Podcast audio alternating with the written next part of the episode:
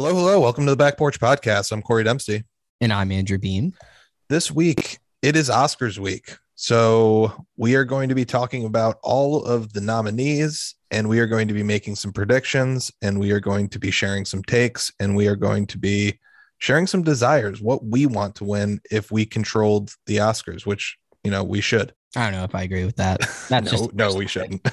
But our guest this week is our good friend and Academy Awards, movie awards extraordinaire, has all the knowledge, Corey Schneider. Corey, what's going on? Thanks for having me. Good. I would like to say returning champion. Yeah. For this very purpose last year. Uh, good. I'm doing well. How are you guys? Doing I, great. I, I saw feel... Method Man at a basketball game this week. It was fucking awesome. It doesn't get better if you ask me. It doesn't. You said it was Method Man and who else? Dave East. Yeah, sure. Okay. That's fun. It was great. It, it, it honestly felt like Method Man was just in the crowd, and then he was like, "Hey, I'm going to join you." Oh, yeah. Dave was just like, "Well, you're Method Man, so yeah." Yeah. How close did it feel to you to the um, Super Bowl halftime show from this year? Mm, mm-hmm. Not very close. There was no. Was anyone hanging from the ceiling? No, unfortunately, that Definitely was not trying to raffle hanging from the ceiling. No. That he sent hanging out like a bat was really something. Other Corey, I don't know. I forgot how I did this last time. Corey without the E. I appreciate you being back because last time I, I I feel like for this year, I'm so much more informed of the ways of how apparently this award show works.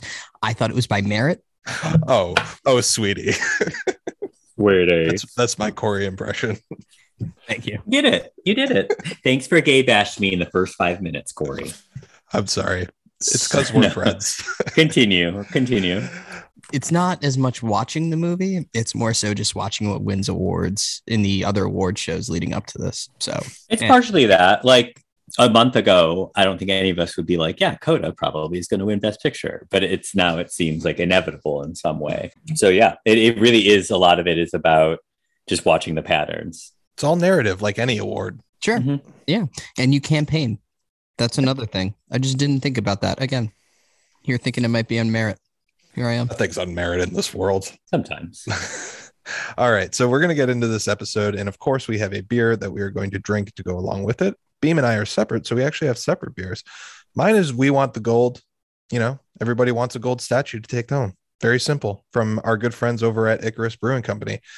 Beam, you got a, you got a bit more creative over there. What do you got? I'm going to drink from Seven Island Brewery. Galaxy Space Invader, a double I P A. I feel like it just must tie in because Dune. Not that they're invading galaxies necessarily, but they're invading some shit. So they're invading planets in a galaxy. I like it. Someone said that if, it, if it's spicy, if it's spicy, then it's just like whatever the red shit that's floating around that planet is, which is called spice. It is called spice. You're right. It is. Why? Could we do a little better there? Just a thought. All right, let's get into this.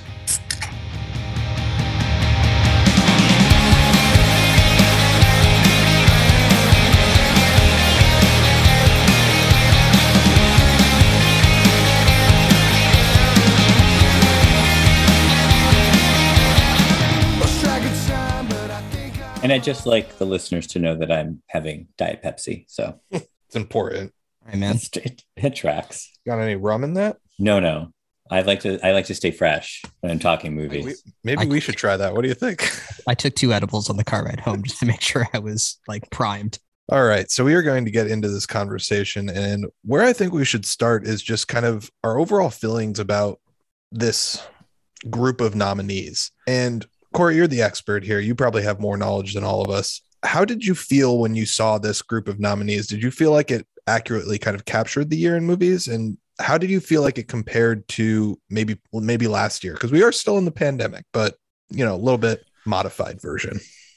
Yeah, I mean, I think that in, in terms of comparing to last year, I think it's it's strange. I think it's a stronger bunch because obviously COVID threw off so much and held some of these movies over, and they would have been released last year.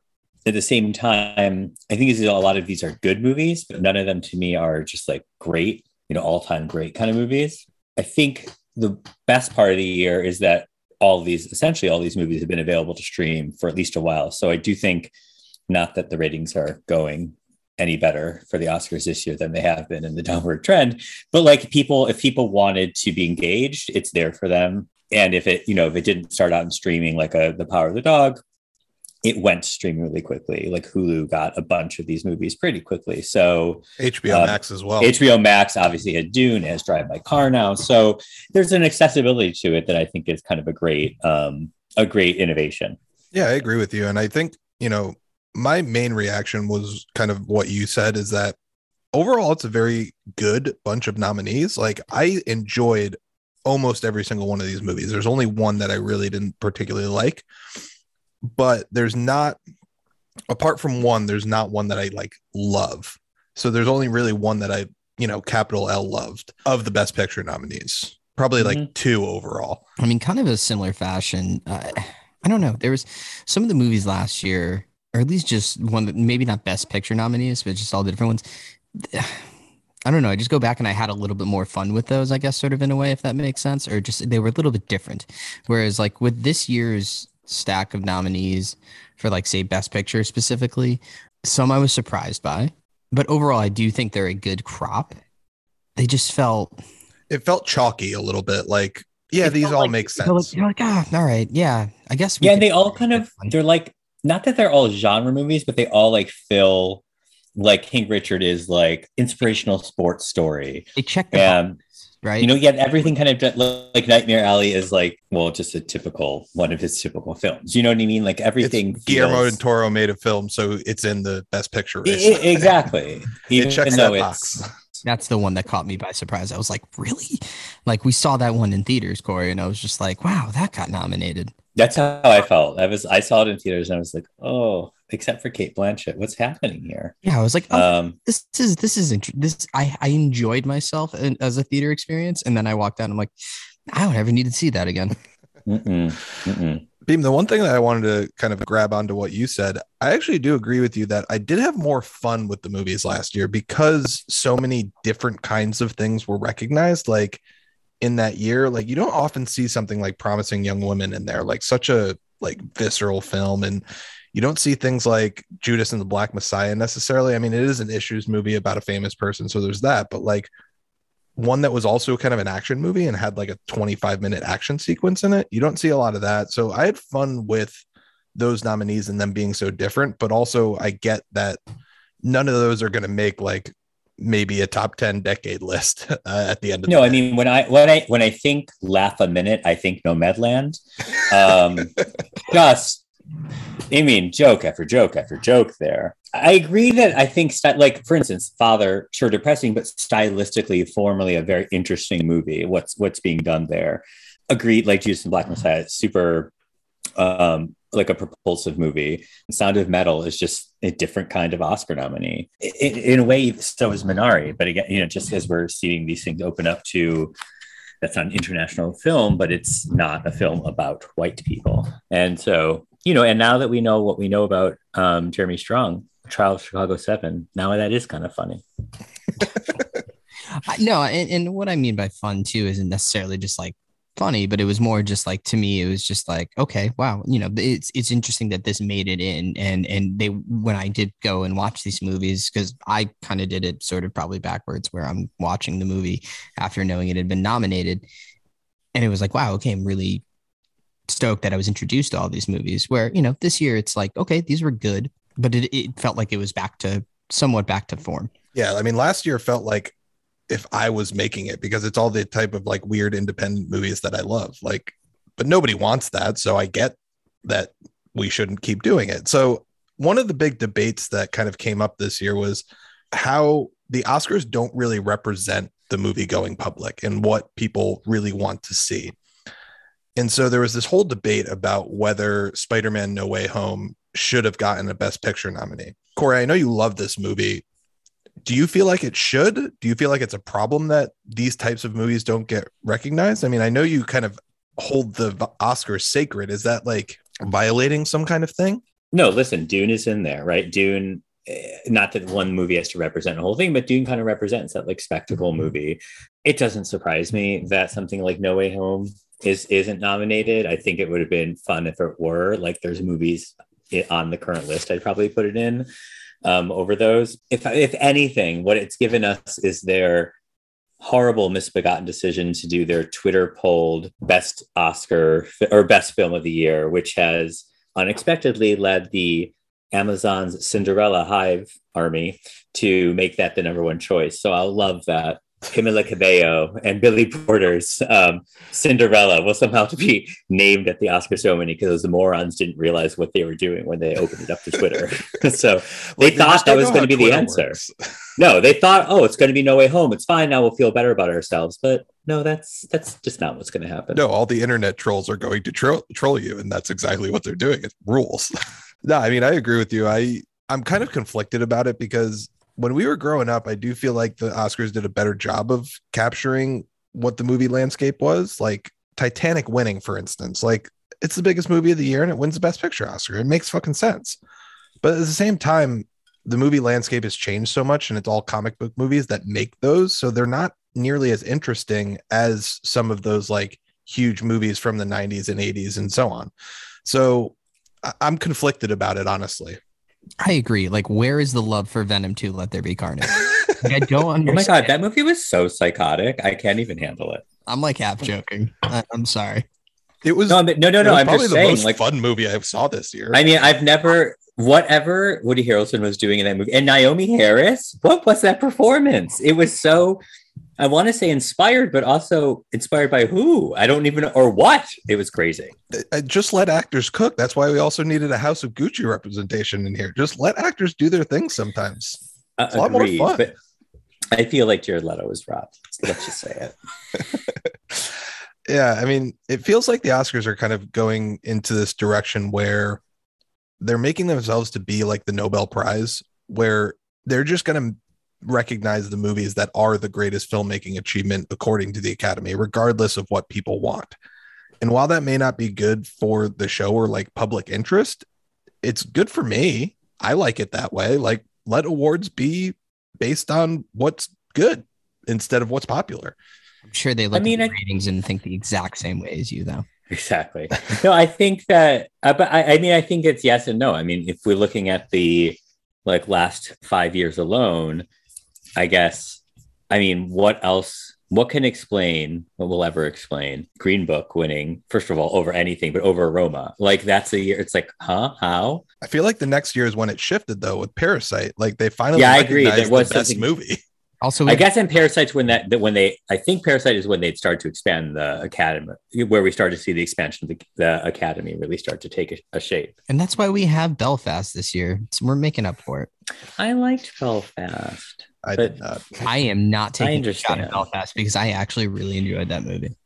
It was sweet. Uh, I guess I'm alone here. So anyway, Jamie Dornan singing "Everlasting Love" I'll, that, that, that will, live, that will live with me forever. Actually, that, that part, part I didn't really understand at the end. I was like, "Wait, how did we get here?" I didn't uh, understand it, but I'm all about like handsome people singing. I was about one hundred percent. It until like he stepped away from the mic, and I could still hear him.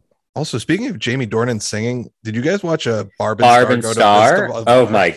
Uh, first of all, he was singing shirtless. That movie was a miracle for all of us. Uh, it's a bizarre movie, but delightful. I loved it. But let's get to these nominees in all the different categories. We're going to go in kind of the order that the Academy goes. So we're going to start off by talking about the Best Supporting Actor category. You know, first of all, I just want to get your guys' kind of overall thoughts on this crop of nominees. I mean, I think some people were supply, surprised about Jesse Plemons' uh, inclusion here. I think that Jesse Plemons is the kind of actor who the Academy wants to start recognizing. I do think that Jamie Dornan, no, no, all jokes aside, like was robbed. I think he was fantastic in Belfast. And, you know, the idea that Sharon Hines and Judy Dench were nominated is just purely because of their age, you know, whereas I also think Catriona Belf was the best the best performer in that movie, like stole the movie, was wonderful. And the idea that she's not nominated for supporting actress is just, it's like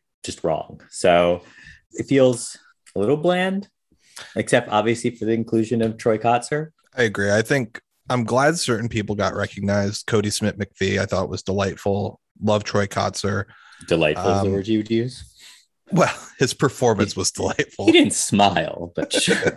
I, I did feel like it was kind of chalky. I mean, Best Supporting Actor is often where those kind of ridiculous roles live, mm-hmm. and where kind of the most interesting performances tend to be, like Heath Ledger and the Joker and Joe Pesci and Goodfellas. And like when someone really goes for it, it's usually like supporting actor.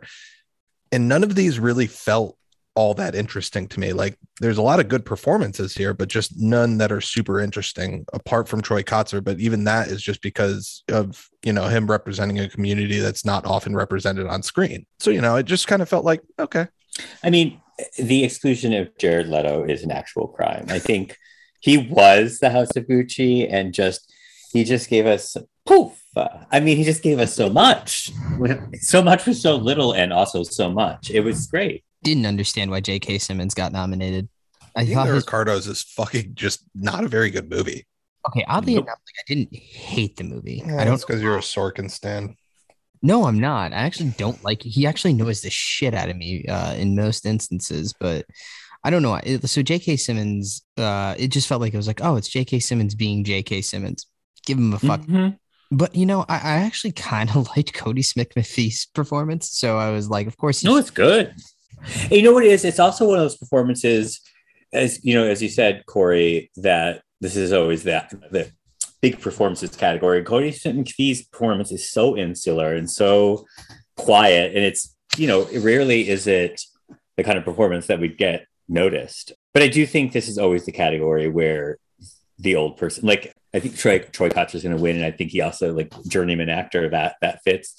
I I would have been not as surprised as like if Sharon Hines won. Maybe they just really, for whatever reason, just like they love like a young Aunjanue and Best Actress, like they really just love to give it to an older male actor. Uh, it's almost like a career retrospective. Nah, man, you know what? Congratulations, Jesse Plemons. You got this one. I mean, the performance you put in on that, that was just giving it your all. He really doesn't do anything for like the large portion of the movie. I feel that in many of his performances, but also he, but did he endure a Benedict Cumberbatch who actually refused to bathe during the entirety of that production? He sure did.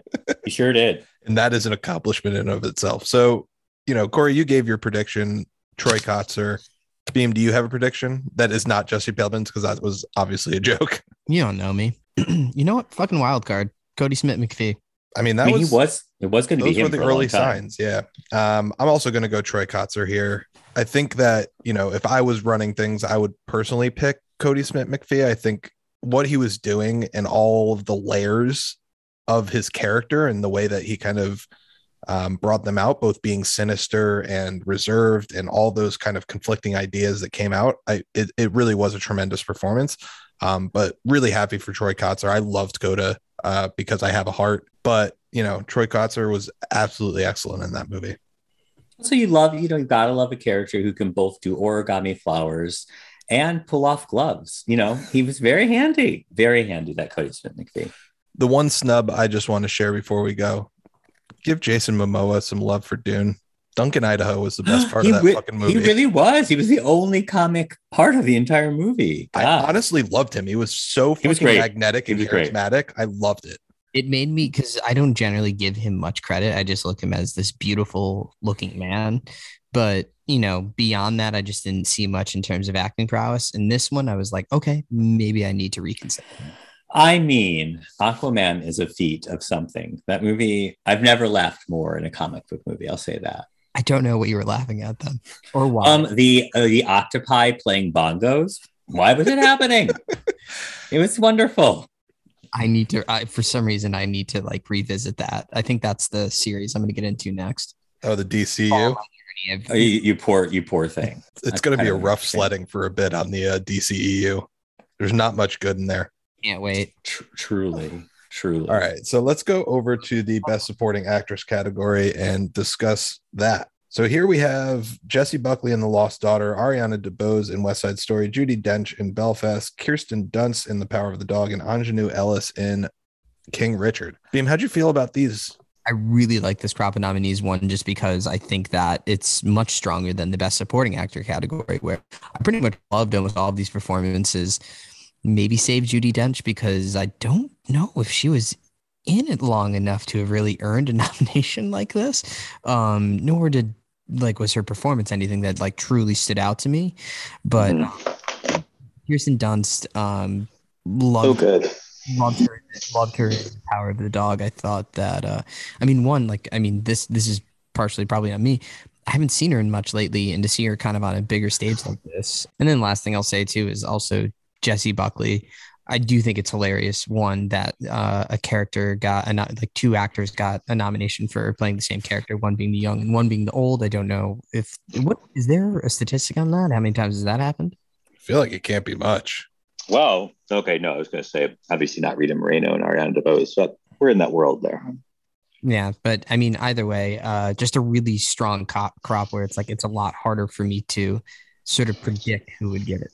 I think I do have a gut feeling of who it'll be, but the only real head scratcher here for me, and I and I like her as an actress, but Jessie Buckley, I kind of feel like she was fine in the movie. I don't know that it was work that I would necessarily call out. I think that she's one of those people who will soon like be nominated fairly frequently. I think she's a very good actress. To me, the biggest snub of this year is Catriona Balfe, who I, I really do think should be and possibly even won this category. I think Ariana DeBose is amazing in West Side Story. Obviously, she steals the movie, and I think she's pretty much destined to win this year, which I'm very happy for her. Follow up what you're saying with Kirsten Dunst's meme. Um, I love her. I've always loved her. I feel like she's one of those actresses who's totally underappreciated. Like, really happy for her. She was she was at the head of the pack for a long time.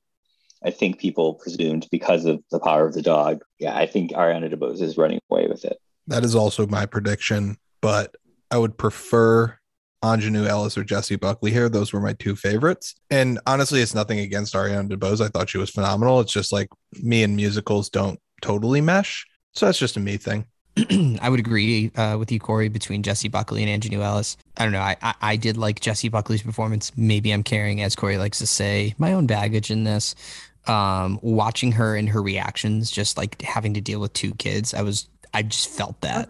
Like, she played it so fucking well, though, where it's just like, yeah, okay, I see why you're freaking out. Like, it was just something where I, I could see the connection there. And But yeah, I I would love to see Kirsten Dunst just get it, because it's almost like, yeah, I was going to say I agree with you. I wish I wish there was a world in which she was going to win, because I just love to see her on stage. Just get her, just just give her a fucking Oscar. Like, like she's she's I think she's really good. I mean, I loved her Interview with a Vampire. It's hard to pull up those kinds oh of girls.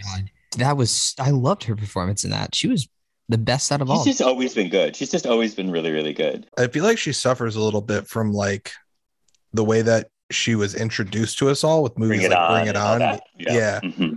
And so like people don't take her as seriously, but she's very, very good. She's phenomenal. Yeah, she ripped.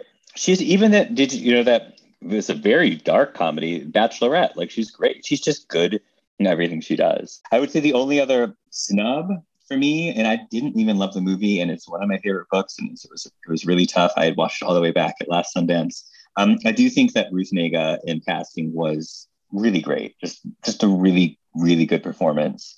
Agreed. I thought she was great in that movie, and I actually quite liked it. it I think it's because I the book is one of the top five favorite books. I love that book, and it just wasn't, I would say, I guess I feel like Rebecca Hall's, it was like very much like first-time director art school situation. Like, there's just a lot happening effects-wise that I felt like distracted me from what I thought was just, it, it's such a at heart and interesting and an essential story.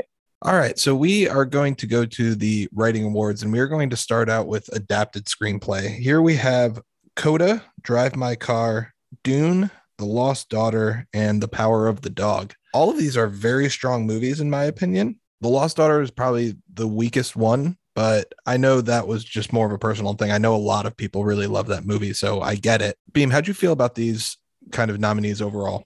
I agree that it's a strong category. I don't know how much it plays into sort of the source material.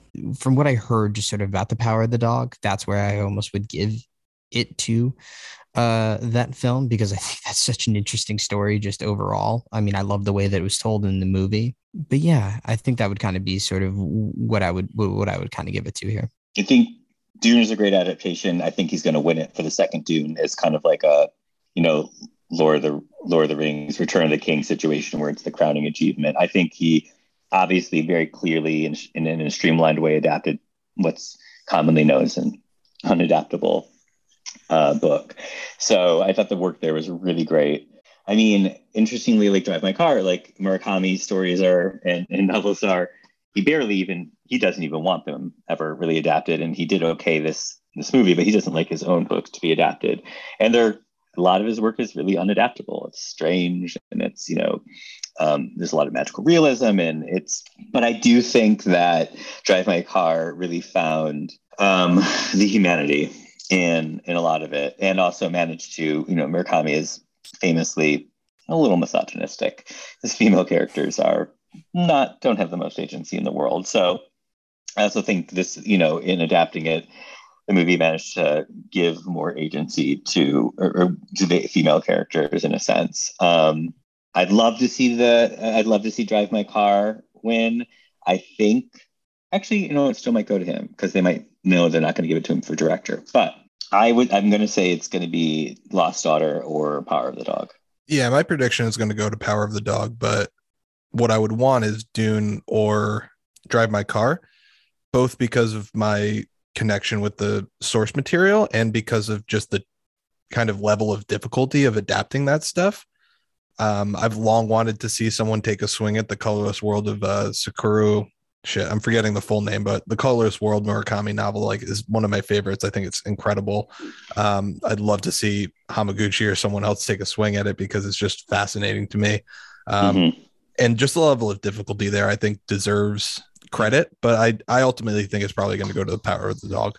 She's won screenplay before for for piano, so I think especially if she's going to get director, which seems like it's going to be, I think it's, you know, a good possibility she gets this as well along with it. Yeah. And for original screenplay, while we're doing the writing awards, we have Belfast, Don't Look Up, King Richard, Licorice Pizza, and The Worst Person in the World. And I'm going to open it up, and I'm just going to say right now, The Worst Person in the World is one of the finest written, finest directed, just incredible movie. And I loved it so fucking much. So The Worst Person in the World in a runaway for what I want to win. Absolutely. Um, but I don't think it's probably going to win, but I think it's absolutely an incredible movie. You know, there's love for it, but I don't think it's going to win. I agree. I think there's love for it. I think, God, it's such a good movie. And I hate that it won't win in other places, but so I would be really happy to see it recognized here. Um, I'm not clear that don't, I'm not sure that Don't Look Up had a script. I'm not sure how that was nominated or why it was nominated. Um, I'm not sure if they looked up at the screen and were paying attention to what was or really wasn't happening during that movie. I get just nominating Branagh for Belfast. Um, you know, it's his life story essentially. And so I think I can see the appeal in, in, in nominating him there. I don't think King Richard was a particularly strong script. I think it was in many ways not, you know, certainly performances were good, but a by the numbers biopic, which controlled by the Williams family and isn't even, didn't include, you know, half of the stuff that would make Richard look, that would make the audience root for him less if they were telling all the details. So that, I don't know. I don't know about that one. I get that maybe you guys don't have the love for it, but I think the sleeper here is going to be Don't Look Up. I just really think he was trying to say yeah. something. One, I think that, you know, people just really aren't getting it, man. You just got to think about climate change like a fucking comet coming for Earth. It is. I love like, Don't Look Up. I really did, but I also really? agree. Yeah, I, I think it's a love. Awesome. Yeah, I did. Um, but I also do think Corey's point about it probably not having a script accurate. Jonah yeah. Hill clearly did not deliver any lines. It was completely improvised, and any scene that he was in, everyone else was just improvising off of Jonah Hill. So Meryl like, too. You know, Meryl, yeah. you know, Meryl was not, there was no script for Meryl. She was just doing whatever she felt like in that moment. Yeah. Great. I mean, it was really great to watch those two riff. I mean, I, listen, Corey, I agree with you is, uh, sorry, Corey with the, uh, it, I, I did enjoy the movie. Um, but to see it be nominated in any of this stuff, I'm still very surprised. I'm like, dude, it wasn't, it was not that good. It was a fun Netflix movie, but it wasn't that good. I would love, love, love for The Worst Person in the World to win. But yeah, I would agree. It, it doesn't seem like that one's going to happen. I mean, I think I, I, I just on the record, I actually, Ed Corey, you and I had talked about this. I actually, I did, I did look, Don't Look Up. I liked a lot more than I thought it would. You know, the critical reviews are obviously savaged it. Um, and I did think it was fun, but again, not a script there. I would have to guess who they were going to give it to. And this has been kind of all over the place in, in awards. Part, part of me thinks, you know, Paul Thomas Anderson could have it. I think they love his writing. I think that's a movie that, you know, feels very nostalgic for a lot of Academy members. I could very much see them going for that movie, um, feeling connected to it in some way. And, you know, this may be the place to recognize it because it's not going to win anywhere else. Could make the same argument about Belfast, I guess, for Kenneth Branagh. It's hard to say, but you know what? Honestly, Worst Person in the World could randomly pull it out. We just, you know, it's hard. This is a weird category. I don't know. What do you guys think? I would love to it's see Worst Person in the World pull it out, but I think Licorice Pizza is going to win. I think it's one of those things where it's like, you know, those hip nineties filmmakers, Tarantino, et cetera. This is where they always win their award. Um, and I think it's probably going to go to P D A here. Mm-hmm. Mm-hmm. It's, it's a lot of running, but I, yeah, in terms of just what's going to win an Academy Award, Licorice Pizza. But I agree, like in terms of like writing, I nothing really does stand up to Worst Person in the World. So, but no, I, I mean it's worth noting that the W G A's Don't Look Up won somehow. Um, but then again, but then again, the, the the nominees were insane. Being the Ricardos, I think we all know that the script was the worst part of that movie. French Dispatch, okay. Uh, King Richard and Licorice Pizza. So Don't Look Up there at the W G A did win over Licorice Pizza, interestingly. I, I hope that doesn't happen. All right, so let's move on to Best Director here. In this category, we have Kenneth Branagh for Belfast, Ryusuke Hamaguchi for Drive My Car, Paul Thomas Anderson for Licorice Pizza, Jane Campion for The Power of the Dog, and Steven Spielberg for West Side Story. This is another very strong uh, group.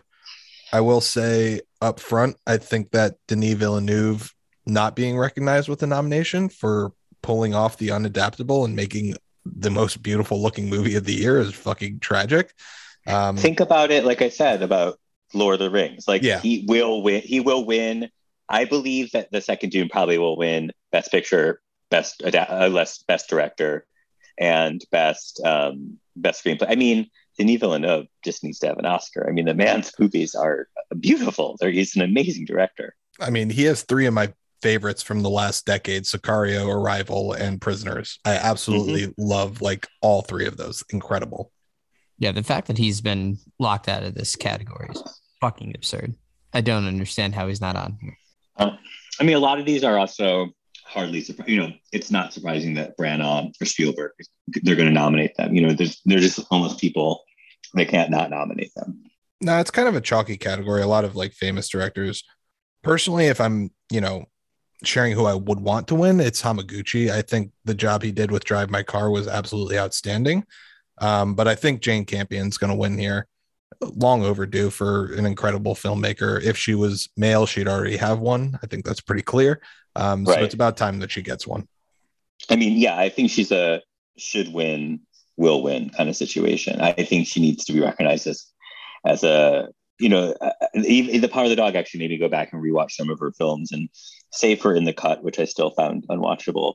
Like she just has a real, she's just a, her movies are great. They're just, she's really talented. In no world is this Paul Thomas Anderson's best work. I don't think, um, I agree about Hamaguchi. Like I, if I, I if Gene Campion wasn't going to win, I would love to have seen him win this. And yeah, I don't know.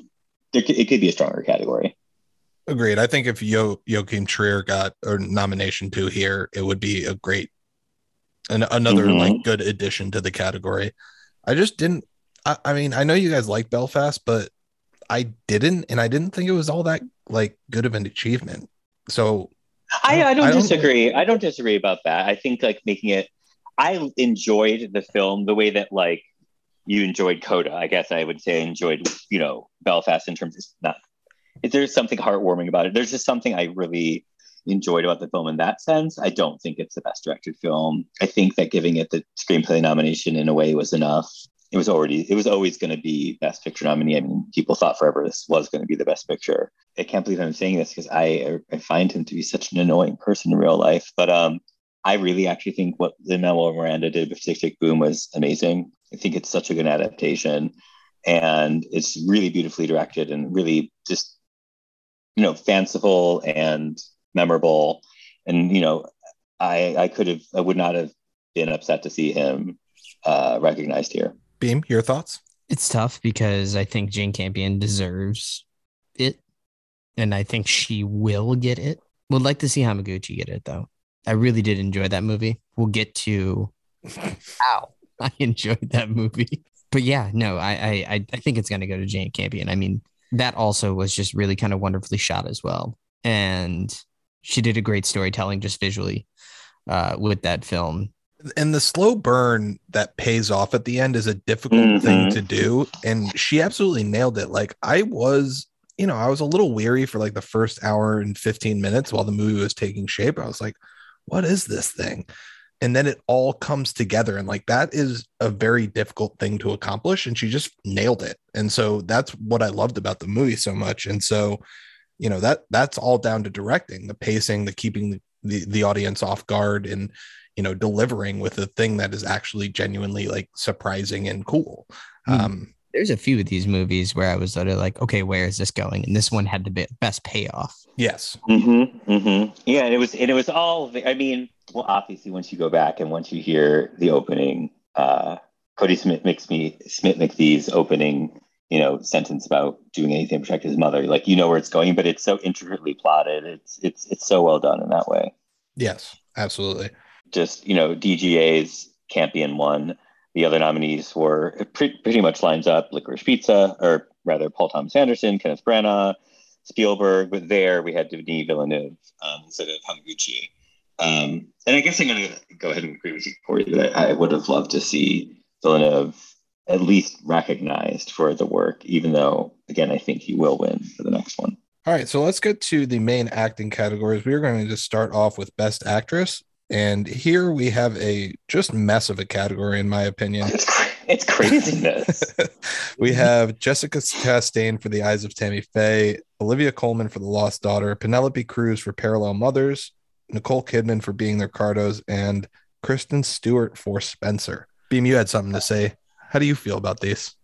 I think they're phenomenal. I mean, how could you not recognize Nicole Kidman for that performance? I mean, in in a movie that completely is just getting trashed all over the place for reasons I don't really completely understand. I mean, you just you just at least have to give her some recognition. I'm, and I'm really appreciative that they did it for her in this. Oh, she she was the uh, best part about that movie. She was. She, I was. Like, she was one. I did leave it thinking she was wonderful. I do remember texting you, Corey, and being like, "Not great movie, but Nicole Kidman's performance is really good, really good in that movie." What do I think about this category? Uh, it's obviously all over the place. Like, I will say, I when I saw The Eyes of Tammy Faye in the theater, because how could I not? I was like obsessed. Not not obsessed with her in a religious way, obviously, when I was younger. But my God, what a gay icon with that makeup. Um. And I was like, I, I thought to myself, it's funny, Jessica Chastain, like, I thought it was a really great work. And when you know the story behind it, you know, she worked ten years to get this movie made. Like, she's really passionate about it.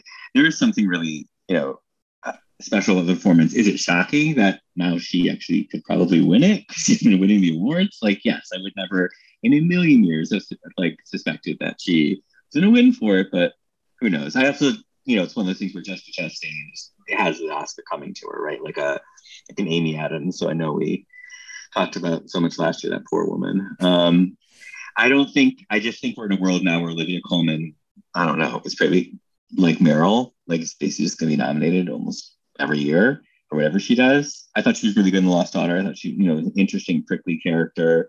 And she's, but yet she, she still made her, I don't know if you were rooting for her, but you were compelled by her. There's, she found the humanity in the character. You didn't want her to get caught. You somehow were still no, no, you don't. Although my and my mom is still insistent she's like dead at the end of the movie and imagining a phone call with her daughters. I was like, I don't, I don't think the Hat Needle did that, but who knows? She gave us that that mystery. I loved Kristen Stewart and Spencer. I thought she was so good. I was really excited that for a long time she was the front runner. She's somebody who I think is a really great actress and does deserve to be recognized more for the work she does. I think, you know, the movie, it was not everyone's taste. I liked it. I also really liked Jackie, so that's not surprising. And I thought she, I, I would think for me, the thing that dragged the movie down the most was the insanity of the Anne Boleyn um, inclusion. And I even think that she managed to make those scenes kind of somehow believable and work. Um, so I thought I would have, I was really happy when I thought she was going to win. I, I don't think that's likely now, but, and I was so happy that Penelope Cruz got into this category. I think she's such, such a great actress, and you know, her only win, of course, is for a Woody Allen movie. So it'd be nice for her to be able to move past that. Couple quick fire takes. Penelope Cruz is like J-Lo and just a genetic marvel. She is in her fifties and still looks My absolutely God. stunning. Mm-hmm. Um, absolutely gorgeous. She was, surpri- she was my first movie crush or celebrity crush, I feel like. From she's so good. She's incredible. So good. It's like watching her in this too. Yeah. Yeah. I was just like, oh, I texted you. I'm like, she is still gorgeous. Yeah. Spencer, surprisingly really liked. The best compliment I can give it is, you know, my wife, who's very into Princess Diana and watched this movie with me for the fifth, first fifteen minutes. She's just like, I don't know about Kristen Stewart. And then she won her over, which I think is a huge compliment to mm-hmm. her performance. Eyes of Tammy Faye is an absolutely ridiculous movie. Jessica Chastain is out there campaigning hard, um, but she does do good work. So I don't want to take that away from her. She's and, a queen. Come on. And finally, you know, my main thing is that I think this just speaks more to the types of roles that are given to women um, than it does about any of their actual work. Um, that all, like most of these movies are very dividing at best um, in terms of their overall quality. Mm.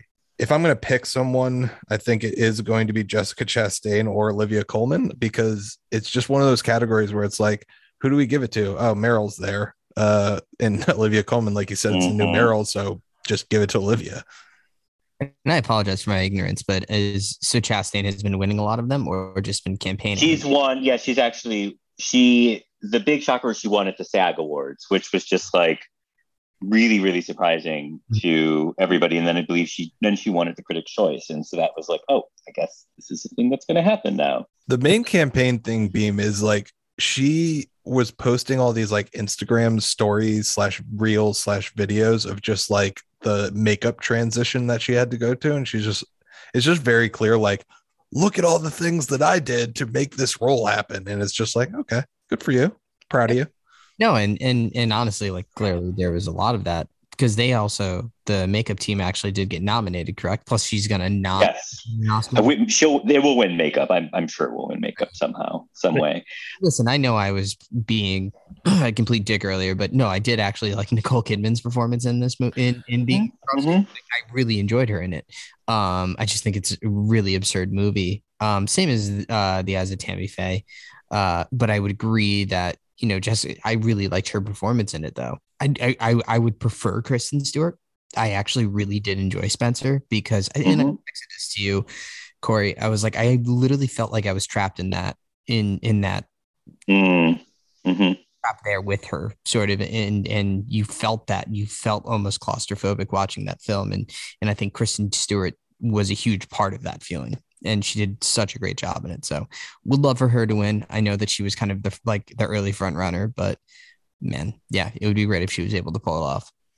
Yeah, I think it, this is one of those categories where it's worth us touching on all the other, you know, the what could have been, the snubs here, if you want to call them snubs, because I think there were a lot of other choices. It was such an up in the air year. Jennifer Hudson in Respect was fantastic. Like, not a great movie overall, you know, in some ways, a very by the, by the, numbers musical biopic, but Jennifer Hudson's performance was actually really great. Like, she really transformed herself into Aretha.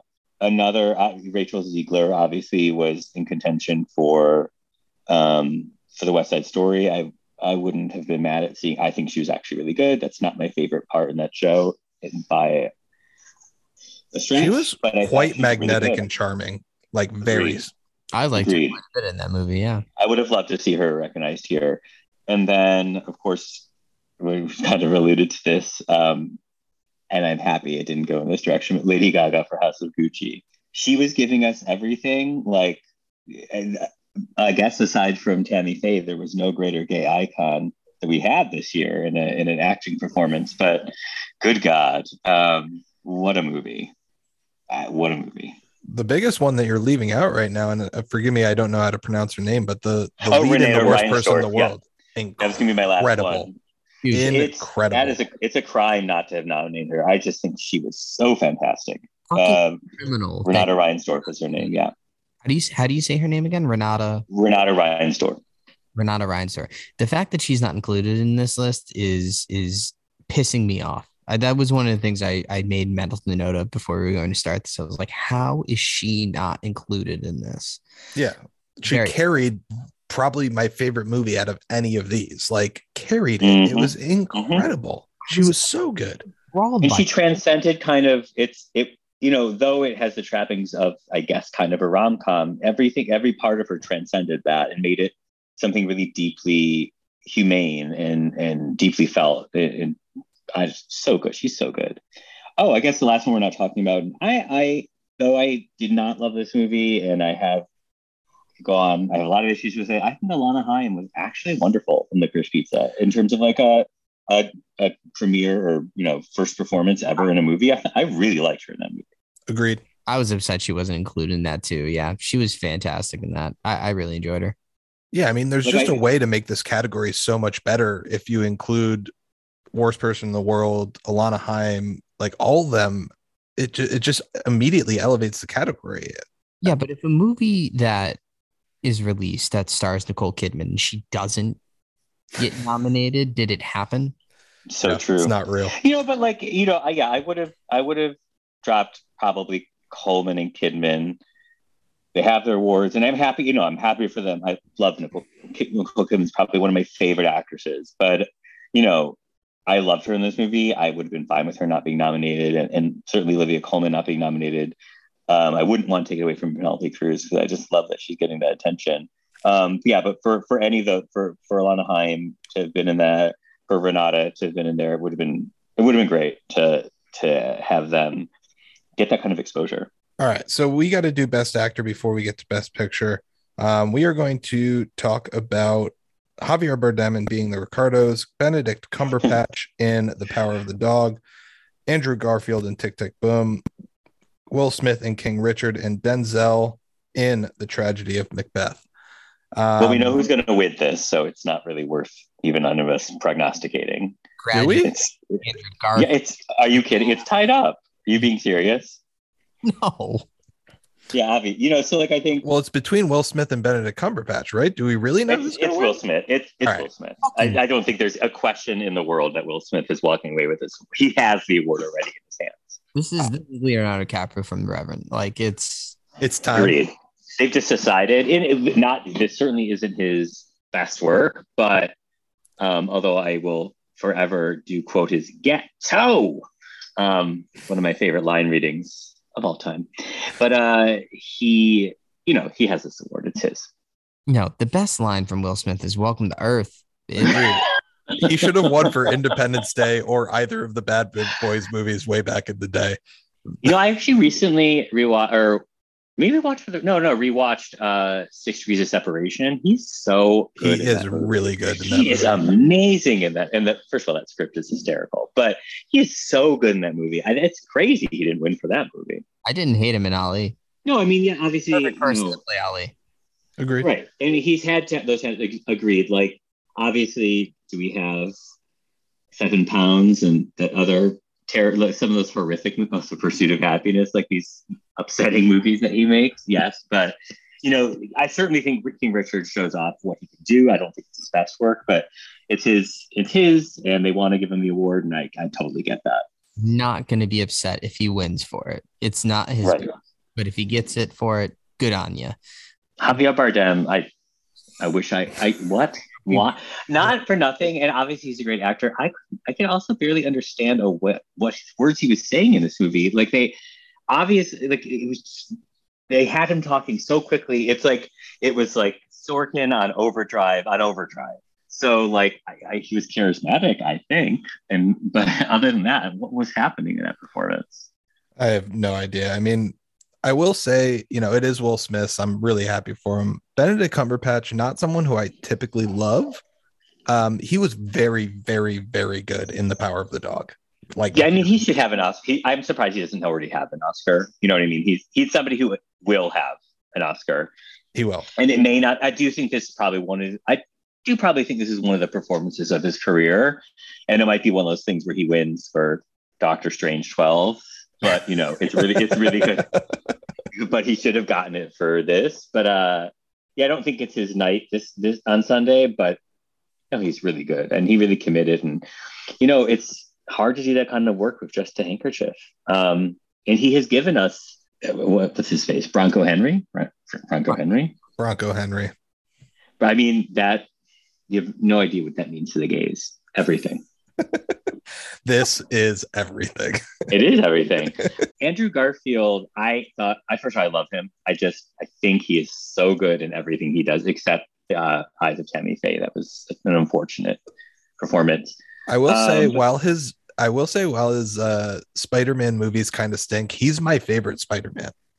Oh my God, he made me cry in this in this last one. He was so good. I was just, I was excited for him to get that redemption, and it certainly. Those movies being bad were not his fault, and he acknowledged he acknowledged they were bad. So uh, I thought he was so good in Tick Tick Boom. I think he's an actor who challenges himself. Like he's not, you know, he did not consider himself a singer, and yet I think he did. I think he did a lot with a part that's fairly demanding. And I, I was so I'm really happy that he got recognized here. He is obviously somebody who will win an Oscar at some point, and and fortunately for all of us, this now makes it so. Hacksaw Ridge is not the only movie for which he was nominated, because that's that's a tough one to bear.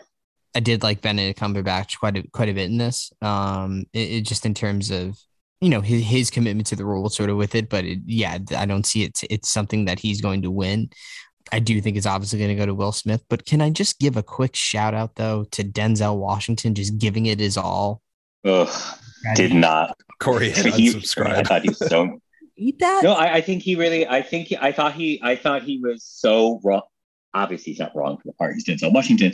I think his choices in the part were so at odds with Frances McDormand, who I thought was great in that movie, and she's, as we may recall, from Nomadland's discussion last year, not my favorite actress. I do think she tends to do the same thing in every movie, but I felt like he was all the the the, the classic speeches. Everything was he chose to kind of underact and.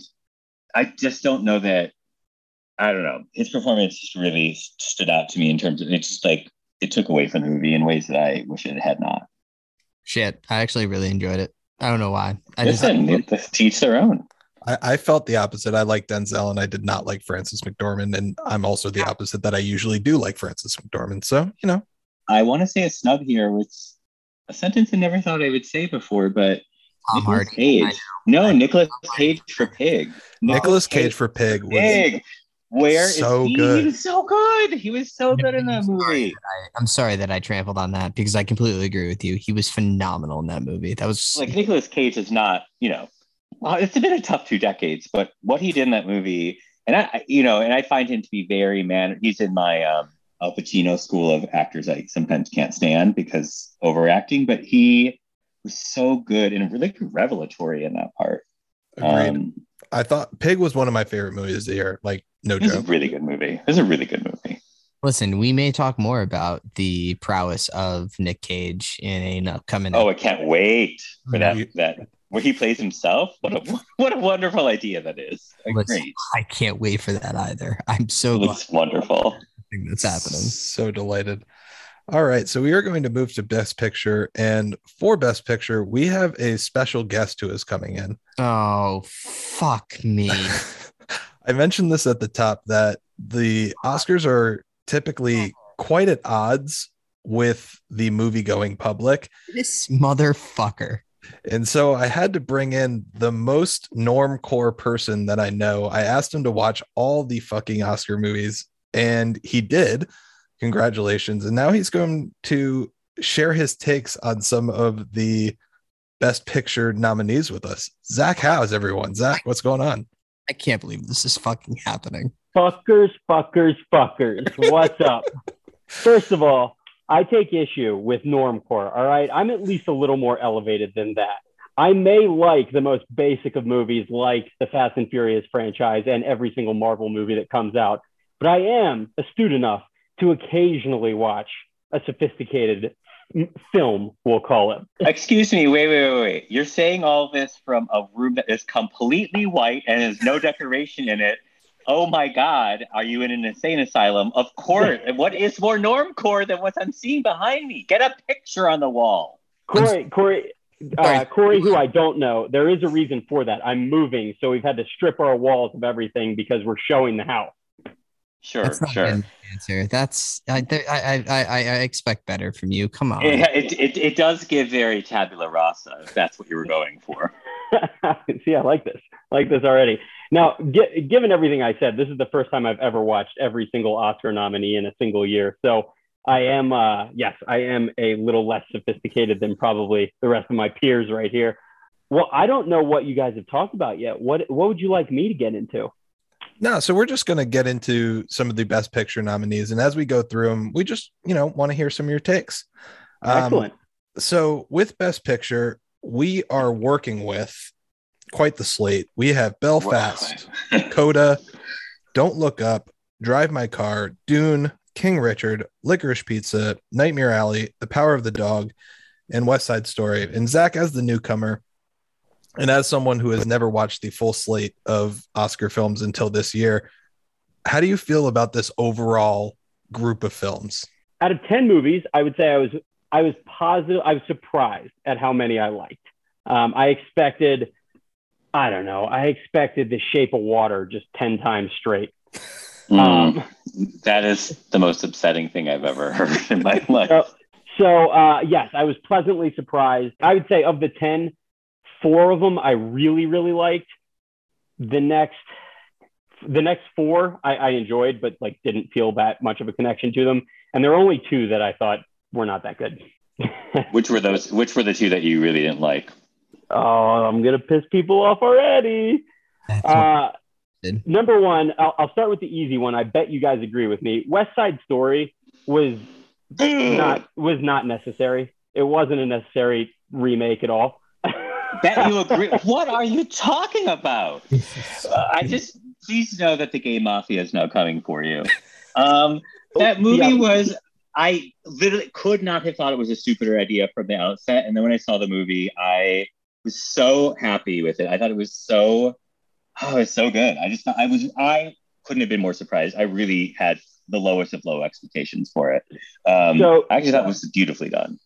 So Corey, who I don't know. Uh, Corey sure, Dempsey. Sure. Corey Dempsey knows this about me, but I'm a bit of a, um, a I'm, I conflict myself because I actually was in three musicals in high school, and yet I don't find musicals that interesting. So it never was going to appeal to me. Uh, the mm-hmm. original West Side Story is it's nice. I, I like it. It for it's a musical, nice. It's good. Um, mm-hmm. But I just didn't like. I don't know. I just didn't see why it needed to be nominated for Best Picture. Actually, I do know because Oscar voters love that shit, but it's, it, yeah, it, it didn't do anything for me. I apologize. Well, what's really. the, what's the other one? This is the one that's going to piss Corey off. Uh, Drive My Car. It was Say more. Three, it was three hours of reading and boredom because all I was doing was watching a bunch of sad Japanese people live their sad lives, and it didn't do anything for me at all. Not and, if you watched it the way I watched it. This is well, a good time. I, Beam, can you tell everyone how you watched this movie? Because it was a shocking revelation. In fourteen languages, just like the Uncle Vanya of the, of the play. Oh, just give me a second to collect myself here. Have, have I have I really uh, have I thrown... like a little incendiary bomb into this discussion so far? Well, it was hard to hear. It was really hard to hear you say because I had to read. That's not, you know, you never really want to go down that route with somebody, but sure. Listen, right, I will admit I loved Parasite last year. Or that was last year, right? Not the year before? Uh, a couple years ago. Couple years years ago. ago. Yeah. Parasite was phenomenal. So I'm not above reading, contrary to popular belief. It's just this, I don't know, this movie did not capture my attention in the slightest. And I... I wanted to like it because Corey raved about it, but it no. Listen, mm-hmm. here's the thing. I turned this on H B O Max. Listen, no subtitles came up whatsoever, right? Same here. Right. Everyone else's inclination is to turn them on. Me, I Googled it and I just remember just like reading somewhere. It was like, you know what? It's meant to be this way. I fucking watched what? three hours, no subtitles what? whatsoever. And how, and how is it? How's your Korean sign language? Not great, but here's what I will tell you. Uh-huh. I fucking really enjoyed it. Just following it along. I made up my own story with what was going on. But I don't understand. Like, Listen, actually, parts of it you could get. I You couldn't possibly get anything that was happening with the wife if you didn't understand her stories and things she was telling him. But good God. Her. Thought she killed herself. Yeah. I, I was going to say, there's no way you would have known what happened there. Also, this is a woman. You wouldn't have understood. Ideas came from sex. It's brilliant. Did you understand why the, I don't, I forget all their names, but why the younger uh, actor fought that random dude and killed him? Like, did you understand what was going on there? Good question. You know what? Maybe not fully. Because that's a major part of the movie. Although I will say that's the one part of the movie. I love the movie. It's the one part of the movie I would have cut. I thought that was total, that plot. A little unnecessary. That whole, didn't need the, him being arrested for murder. I, you, there's a billion ways you could have contrived to get the director in that part without that actor having him gone away for murder for no reason. If if you want my more educated take on it, other than that I didn't want to read, it took so long to get to him actually having his driver and being chauffeured around it. I don't know. It, it, it did. Most movies don't need to be three hours. Well, listen, when the credits begin and fifty minutes in, it's always cause for concern in any movie. Like, yeah. why? Why? Yeah. Why? It was a but, capital um, C choice. That I noticed that exact minutes. Thing. It was crazy. Mm-hmm. I mean, I thought it was great. There are choices that, like, for instance, his eye issue. If if it was already the case that he was going to be forced to be drive any driven anyways, because that was the odd policy of the place where he's in residence, why did we have to hear about his eye issues? That was actually totally irrelevant to everything in the movie. Um, yeah, there's things, and there are things I would have caught, but I also think, you know, a lot of Americans aren't necessarily super fluent in today, like in, in Japanese cinema, they're all three hours. Like they're all just like a bit long and meandering. And so that's, you know, it's very much representative of that style, but I get why some people didn't connect with some people. It's not, it's, it's kind of cold. It's not a war movie in any, oh. in any capacity. Here, I'll lay something on you that's more sophisticated than just, I don't want to read. Uh, yeah, you notice most of it's shot through a blue filter, which obviously makes it cold and depress- depressing the entire time.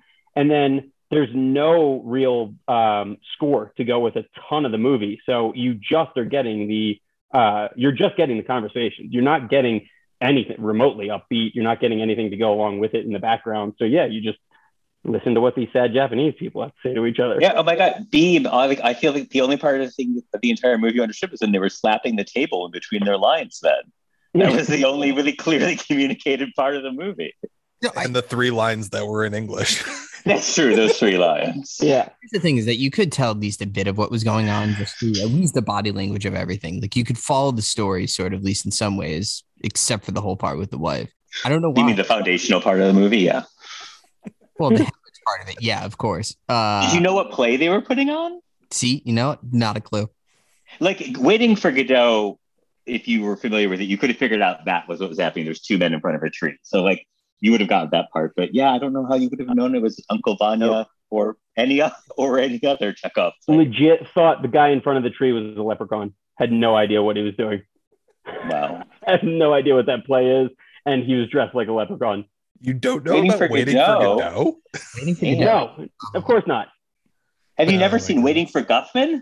I have seen Waiting for Guffman. It's one of my favorite then movies. Then you ever. know what Waiting, then you know, then A, you really should know what Waiting for Godot is then, because that movie, but then you know what it is. Trust me. Oh, no, right. I did not understand that's what was going on just from seeing it. Dude, seriously, really wish it turned out subtitles. But anyway, anyway. Beam would not have known Uncle Vanya anyway. Let's be real. Yeah, there's no way. Absolutely no way. Seminal work about really... Russians really depressing lives. You guys, it might actually be timelier than we think. Anyways, okay, well, obviously no one's going to say the truth about this category, even though it's going to win Best Picture, that CODA was a Lifetime movie, and I don't know how it's all of a sudden going to...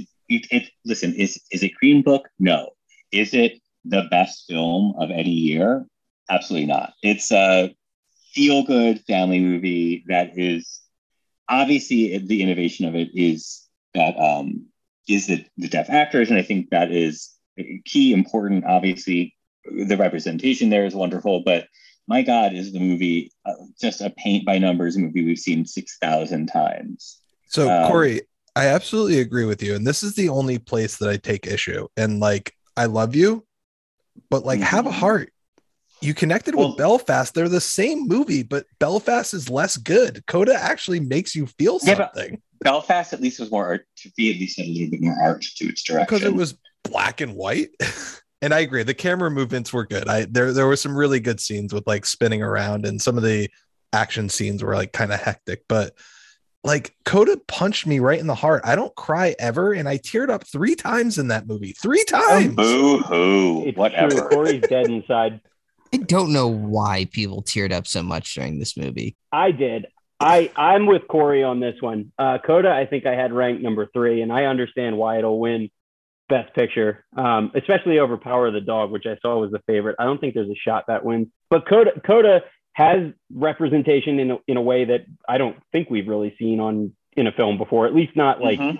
as abundantly clear, uh, clearly. I thought it was a, I mean, I just thought it was a tremendously unique movie in the sense that you have to, you have to read uh, sign language. Most of the movie, when the parents and kids or, you know, main character are interacting, I thought it was fascinating because you don't see every day, like you don't see every day what it's like to deal with deaf family members or deaf individuals.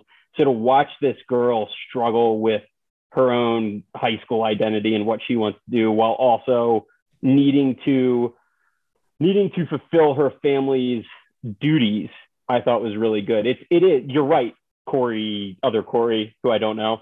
Uh, it is a very like by the book family movie that we've seen a thousand times, but the unique spin on it is why I really liked it, because we haven't seen a family movie about about fulfilling family duties like this. Yeah, and about this I, kind of family. Is that on its own like enough to merit Best Picture? No, probably not. I actually don't think it should win Best Picture, but I do think it was a very good movie, and I'm not going to be mad about it because like I did really enjoy this movie. I did.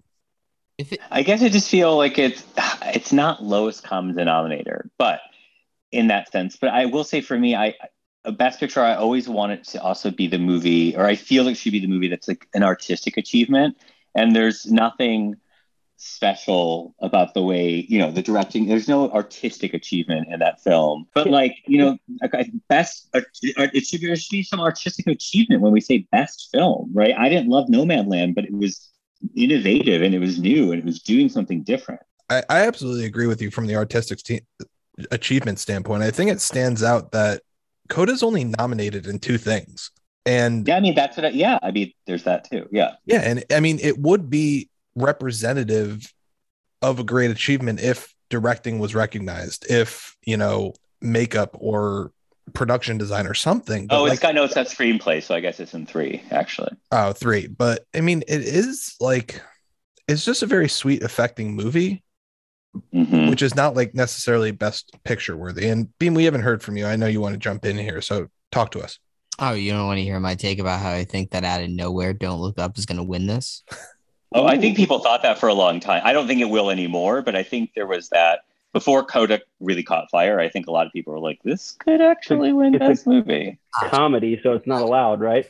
I was literally just joking. I, I, I, I, I can't believe there was even a theory. No, I'm looking at it. Um, more just like the entire list, and I'm just thinking, I can't see how The Power of the Dog doesn't win this, other than CODA. Like, well, I, I always think it's weird when the Best Director's movie doesn't also win. I will say, like, if Jane Campion wins, it's what she likely will. It's so strange when the it's not this like. Well, I say what we, like like Argo, for instance. Not that I want Ben Affleck desperately to have a directing Oscar, but it's strange. Like, you know, one for the town. Right? Wait, oh, the town. Blake Lively gave us a lot in that movie. Corey, can we uh, just to go back really quickly, because I thought you made a really a really good point, and it's something we should talk about, is how uh, CODA CODA specifically um, targets the Oscar voters, or or it's created right to um, to garner Oscar votes in a spe- in a very specific fashion because it's about family and family duty. But isn't that isn't that what they all do? I mean, if we go back and look at the winners, right? Like twelve years a slave is a movie about slavery and race issues. Those those movies always, always get nominated, no matter what the quality is. Same with a black and white movie that's made by an art house uh, or made by an art house. It's going to get nominated because it's black the and white. And it appeals to and it appeals to uh, Hollywood's history. And then musicals also, like, what was the one with Ryan Gosling not that long ago and Emma Oh, Stone? God. La La Land. La La Land. Like, that's that that movie, maybe it was good. I don't know. I was jaded when I watched it because it was so obviously going for Oscar bait. So, like, every good. movie, every movie that gets nominated is like this? What, like, how do we, how do we determine what we actually like versus what is just purposely created to get Oscar buzz? Because most of these movies actually didn't make money either. They were very obviously made to win an Oscar, not to make money. Yeah, I mean, it, first of all, a year ago, even maybe when we were having this conversation, if you would ask me or put a gun to my head, I would have said, oh, West Side Story is going to sweep the Oscars because it's like, it's such an Oscar movie. And obviously that's Spielberg. Not going to be the... Right, Spielberg, he, he hasn't done a big film like that in a long time. It's um, it's West Side Story. It's already won an Oscar, you know, all these things. So obviously things change. Um, but I do think even in some of... I hear what you're saying. There are many movies that are consciously made um, for the Oscars. But then, again, like you mentioned Parasite, like no one would have ever thought that movie had a chance of winning Best Picture or even being nominated. Yeah. So, yeah. Well, this is why it's got to go to Dune, by the way. Oh, no. We had... When you weren't on, when we were recording earlier, I my theory was that the second part was going to win him all the awards, the writing, and I think it's get the best director and best. So I think it's a Lord of the Rings situation where it's just like, you got to wait for it. I, I that's fair. I think that would be, that would make a lot of sense to me. Yeah, should we I mean, move to Licorice Pizza or is, yeah. Should we yeah, move on sure. to a different movie? The twenty minutes that Bradley Cooper is in that movie is the best twenty minutes of any movie of this but year. But is it, is it though, or is it just like he's doing exactly what you think Bradley Cooper is going to do, and it's just like, why am I? And that's exactly this? What I want. Like, let's let's fucking go. It wasn't what I thought he was going to do. I didn't know what he was going to do because he was such an unpredictable character. I had no idea what he was going to do. He was going to fly off the handle. It was fucking great. His his best work this year was being full frontal next to. Um, In uh, Nightmare Alley, that's that's his best work this year. Just to say it, I'm just gonna put it out there. That's all I gotta say. Yeah, I mean, Ben Affleck's best work was also the side peen in Gone Girl for you, right? Uh, I mean, hello. Well, no, obviously, yeah. but, I mean, you but you can't not say Rosamund Pike was iconic in in her role. My God, she speaks for all of us in her age. Yeah. What I want to get to here is getting to. I want to know. I want to know Zach's top three. What? Well, mm-hmm. that, that, that's what mm-hmm. that's what we're going to do now. And so what I want to do now that we've kind of discussed at least the ones that we have some strong feelings about, both what we will win versus what should win in our own minds. And, you know, we're we're all very interested to hear Zach's what will win, because so we're going to save him for last. Um, you know, I'll just say up front that I still think The Power of the Dog is going to win. I know CODA has a ton of momentum. Um But I, I still think The Power of the Dog is going to win. What do I think should win? Uh, Drive My Car for me was my favorite movie of the bunch. Um, I thought it was absolutely beautiful, and I don't mind reading uh, like Zach. So, you know, Beam, how do you feel? I didn't do any reading, so Drive My Car is what I... That's the most shocking movie watching experience I've ever heard about, honestly. Like, when you told me yesterday, I was just like, what in the actual fuck, dude? And I saw glitter in the theaters, and that's this is still more shocking. Anyway, so that's the one I want to win. Um, but I, I what, what, what do you think will win? I think it's gonna be Power of the Dog. If if it's not, I'm gonna be kind of surprised. I should win is hard. Like I said, this is a weird. I, I feel. Kind of lukewarm about this list. I I, I don't think it will win. Obviously, subtitles you would understand. Well, no, loved. I did love Drive My Car, but I guess I would say should win. Actually, if we hadn't been lied to about the presence of Zendaya in the movie, I would say Dune. I just think it was like Woo-hoo. a beautiful, just a beautiful film, just a beautiful film to watch, and like could not have enjoyed in it more. It was, and it's like you know wild and over the top and all those things, like very spectacle. I think if I'm going like with trends, I'm going to say will win is CODA. Um, certainly would not be surprised if Power of the Dog won. And again, as I said, I often think that the best director's film should also probably win best film. So, yeah. I mean, it only makes sense, right? Like they helmed the best movie of the exactly. year and made exactly. the best movie of the year. So like, why wouldn't those be linked in my head? Like, nah, it just doesn't make sense. Yeah, agreed. Agreed. Uh, the moment we've all been waiting for. Zach, talk to us. What do you think is going to win here? So I think CODA is going to win. And this is purely based on uh, what I've read online, Twitter trends, and Power of the Dog getting bashed by a lot of people lately, right? Like Power of the Dog, I probably would have said early on, but it does seem like there's backlash against Power of the Dog. Are you in the Sam? You're in the Sam Elliott hive. Oh my! God. I I I am, in the sense that I love him as an actor. I don't know. I don't know. Like that, we're talking about take quakes. That was the hottest take I've ever heard from a guy who, I don't know, I thought was pretty level-headed. Um, is, as you say, an actor and not an actual cowboy, or like yeah, a spokesperson for the West. Exactly. I just well, want to I mean, say real quick while we're on the topic of Sam Elliott, Sam Elliott in Roadhouse is the best thing that oh I've ever fucking seen. I just want to say to Sam Elliott, sir, you were in the Golden Compass movie. Shut up. Talking to a C G I jackrabbit, if I recall. Please be quiet. Now, I do agree with his point about, I think it was his point, maybe someone else's, about shooting in New Zealand instead of the actual Rocky Mountains, which was weird. Um, but maybe that was something to do with COVID, or I don't know, they couldn't pay enough in, or they didn't want to pay for it. But it was um, to do with COVID, because New Zealand had no rules at that point. Gotcha. And if you're go- and if you're going to tell me naked cowboys is a downside of a movie, then you're not going to win me over with your argument, because I well, could spend a lot more time with those boys. It's also stupid. It's stupidly dated. We already had Brokeback Mountain win. Like, this has been established. It's or should have won at least. Traffic. Oh, won, wait, did it not win? Didn't Traffic no, won? Crash one won. Of the oh, no, Crash, crash rather not crash, Traffic. Crash. The greatest Traffic. Winner of all time. Love that movie. Yeah, between Crash and, and you know uh, the Green Book, there's sometimes some real some real movies that stolen. Don't discuss Corey, that. Is it? Isn't that great? Isn't that just Green Book? I mean, aren't they the same movie? Mm-hmm. Corey and I have had our Crash argument before. I'm a staunch supporter, but anyway. So my oh should win or probably will win. I think CODA over uh, Power of the Dog, just based on momentum. The, oh, the one that I think should win, like my personal favorite, was actually King Richard. That movie, I, I don't know. I maybe it's because I had low expectations. I really did have low expectations going in that movie. I thought it was tremendous. Will Smith was awesome in it. Uh, there are several moments that tug at the heartstrings, and I thought everybody's performance was phenomenal. Even the little girls, down to them being able to play tennis convincingly, which is, it, I mean, cor- like Corey knows, we've talked about this all the time. Like, sports movies' biggest flaws tend to be when they hire actors who can't play the sport, and it is glaringly obvious. Those girls could play.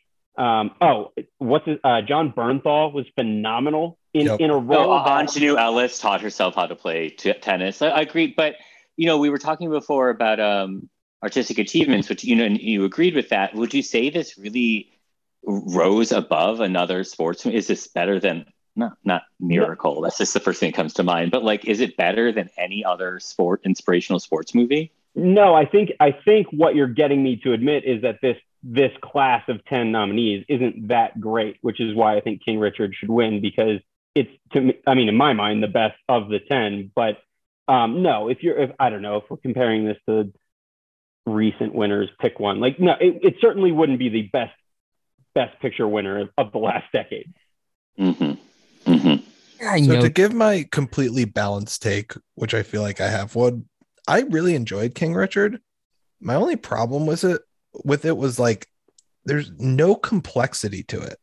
It really Zero. doesn't because because because they cut out the truth. Like they cut. First of all, he intentionally moved them to that neighborhood. They lived in a perfectly normal, like uh, middle class, upper middle class neighborhood before that. Like all the stuff that was interesting and complicated about him, they cut out to make him more palatable. Exactly. And the only interesting scene was the one where it got complex between him and Aunjanue when they have the argument in the kitchen. Like, that's the yeah. best scene in the movie, and the only mm-hmm. one that has any like nuance about how his actions could actually go the other way. And I know Venus and Serena have turned out great and they're very successful, but there's still complexity to explore there.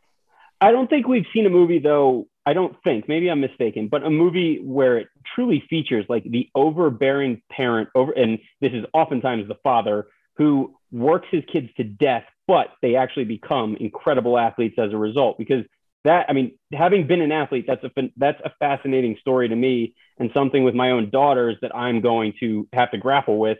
I'm going to want to work their asses to death because I want them to be the best, but also I don't want to be that psycho who's, you know, torturing them essentially. And I thought that part, even though we knew we knew it because we followed the Williams sisters forever, it's still, it was still very interesting to see. And it was also very, I really liked I really liked watching how fucking frustrating their father could be in negotiating their future, uh, working with coaches, where coaches obviously have the best intentions or the best, th- they have the best intentions and the girl's best uh, interests at heart. They're, I mean, they're pro tennis coaches, and yet their father is trying to override these guys. He's trying to constantly correct what these coaches, these premier level coaches, are telling them, which is something, again, Corey and I probably saw on the field our entire lives growing up, where you have these psycho parents who think they know more than coaches that they are paying thousands of dollars. But doesn't this movie posit that he was right and the coaches were wrong? No, the, uh, I didn't. I didn't that, that in how it's it's in how it's written the movie in the yeah. movie. You know, actually, that, I would have loved to see like a reckoning with, okay, where was he wrong? Or, you know, I also thought it and it chose to end in the strangest anticlimactic it, place. I like, what was yeah. it? It was such a weird ending. I agree. It was it, the ending was a little weak, and I thought it was an interesting decision to not really focus on Serena and make the bulk mm-hmm. of the movie about Venus. It makes sense because this is how their story got started, and it was Venus first, which led into Serena. But there could have been more Serena, given what we know about her. Like, she's the best of all time, and we didn't really get to see much of her. But that adds into the complexity, right? Because, like, where did he go wrong with Venus that maybe oh, he, he corrected did. with Serena, right? He didn't go wrong with Venus. Venus started getting hurt. That was one of her big problems. Yeah, I think, and it just happens Serena is maybe just the better of the two. You know, I mean, like, I know I would, uh, Zach, I'm going to have to direct you to see Gypsy if you want to see a story of an overbearing mother who really whips her daughter into shape. My God, what a musical. Just saying. Okay. All right. I'm in. So Dune, by the way, is my my very close second, uh, because Dune was by far the most unique of all of these movies. And it, it fits a category that I absolutely love, that I like to call sophisticated sci-fi. So not your mm-hmm. Star Wars, not your... Um, Whoa, Star Wars is sophisticated. No, but like a, but like a rival. I, no, like I, a rival. It's, it's, yeah, like, yeah, it's like Blade yeah. Runner or... The sci-fi with another, ideas, yeah. Yes. Yeah. So I thought Dune was phenomenal. The reason why I wouldn't peg it to win Best Picture is you can't, like you said, Corey, you can't have a part one win Best Picture. It didn't end. It's it's world building, which I absolutely love. You'll hook me every time when you show me world building in a movie that I know is going to have sequels, but it, like, yeah, you can't win Best Picture there. And we, we just didn't get enough Zendaya, and my God, will Stellan Skarsgård live in my nightmares? Forever. Oh my God. Forever. It, it, the absolute Why? best. Why? Um, the cinematography, if it doesn't win cinematography, I'm going to be pissed, actually. Because he's that, up in that corner of the ceiling. Woo! Yeah. Oh my God. What a uniquely, what a unique looking villain. Like, I've never seen something, something like that. He reminded me of, I may, nobody else may have ever seen this movie. It's one of those things that used to always be on H B O. Nothing But Trouble. It was like Chevy Chase and Demi Moore. Oh, with Dan Aykroyd. It's fucking with those, ridiculous. With those terrifying twins who lived in like the garbage dump. Yeah. That's what he kind of looked like. Oh, I, you know, we've got to, we know after, um, we've got to reckon with this whole fat suit thing after Colin Farrell and the Penguin. But uh-huh. wow, wow, wow, wow, wow, wow, wow. Just wow. Okay. Yeah, uh, the score was phenomenal too. Dune was awesome. I, it's probably it, it. actually probably was my favorite movie. But if I were to pick an Oscar winner, it would be King Richard. However, if I guess which one wins, it's CODA.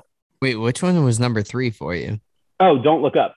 Oh, okay. I oh, don't oh. Don't Look Up. I found hysterical. Um, I just think I there's too. no w- there's well, no way it could win because it's a little too on the nose, and obviously it pissed off half the country because they realized it was about them. So, it, yeah, it was a little too on the nose to be a perfect comedy. So, but it was it was really damn funny. So I just want to say here about Don't Look Up, like, A, yes, it was on the nose, but to steal a line from Seven, you have to hit people over the head with a fucking sledgehammer these days to make them get it. So, yeah, yes and no. Yeah, but, but who was it? What audience? It was already speaking to an audience that agreed it, to it. So, like, exactly. okay, and. Fair like, enough. But no, also, that's exactly it. It, it's every it knows that everyone watching is going to agree with it because Republicans aren't going to see that movie. Oh, well, everyone has Netflix, but also, second of all, you know, as a person with a scientific background, like I just this nails a feeling of like, why don't you get it? And it's also the reaction of the critics, like, why are you not getting this? And like this idea of just hammering your head against the wall, like, I'm fucking telling you. what this is, and you're not understanding. And it, like, it just captures that feeling. And honestly, the reaction to it just like crystallizes that feeling. Like, to me, it's so good. It really is. It's not like a bad movie in any way. Yes, it's I, see, I, I don't disagree with you, Corey. And I think there are parts. I think though it goes so broad. Like, I actually, I oh, no surprise, off, coming off Nightmare Alley, loved Cate Blanchett, and I really do not enjoy Tyler Perry, and thought the two of them were wonderful together and so funny. I don't think I think Leo's performance was it was a tough it was tough to swallow. Um, but here's my thing with it, like. In terms of being a great movie, what were all the cutaways to the random things all around Earth? Like, it was felt messy. It felt like this, like obviously The Big Short was where he, you know, began this style, but also like it was really great crystallization of this kind of style. And mm-hmm. I just this this one felt so lazy and just like cutting away to flowers growing for no reason. It just like it felt unfocused and like actually, yeah, good satire is tight. And it's completely fair to the point. And I think that is really my issue with it. It's like, it could have been a lot better. You had amazing performers in this movie. And I, I think that last scene at the dinner table was moving. And I, I, I found my, you know, I didn't think I'd find myself moved by it. And I was still like a little bit speechless after watching it for a while, because it was, it, it was hard. It was tough. But like, I also felt that was such a tonal shift. Like, I thought the movie didn't almost didn't earn that. Yeah. That part. Well, I like that it just didn't pull its punch at the end, like, oh, something miracle. Like, it had to end that way, so it made sense to me. Right. So I didn't like have a problem with that. But I do, I do agree with you that like it is a mess. Um, Big Short is a much better movie.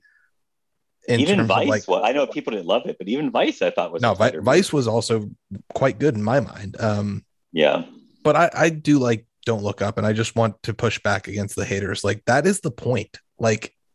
Yeah, it could be over the top. Yeah, yeah, and to smack you over the head pole- with this very real thing.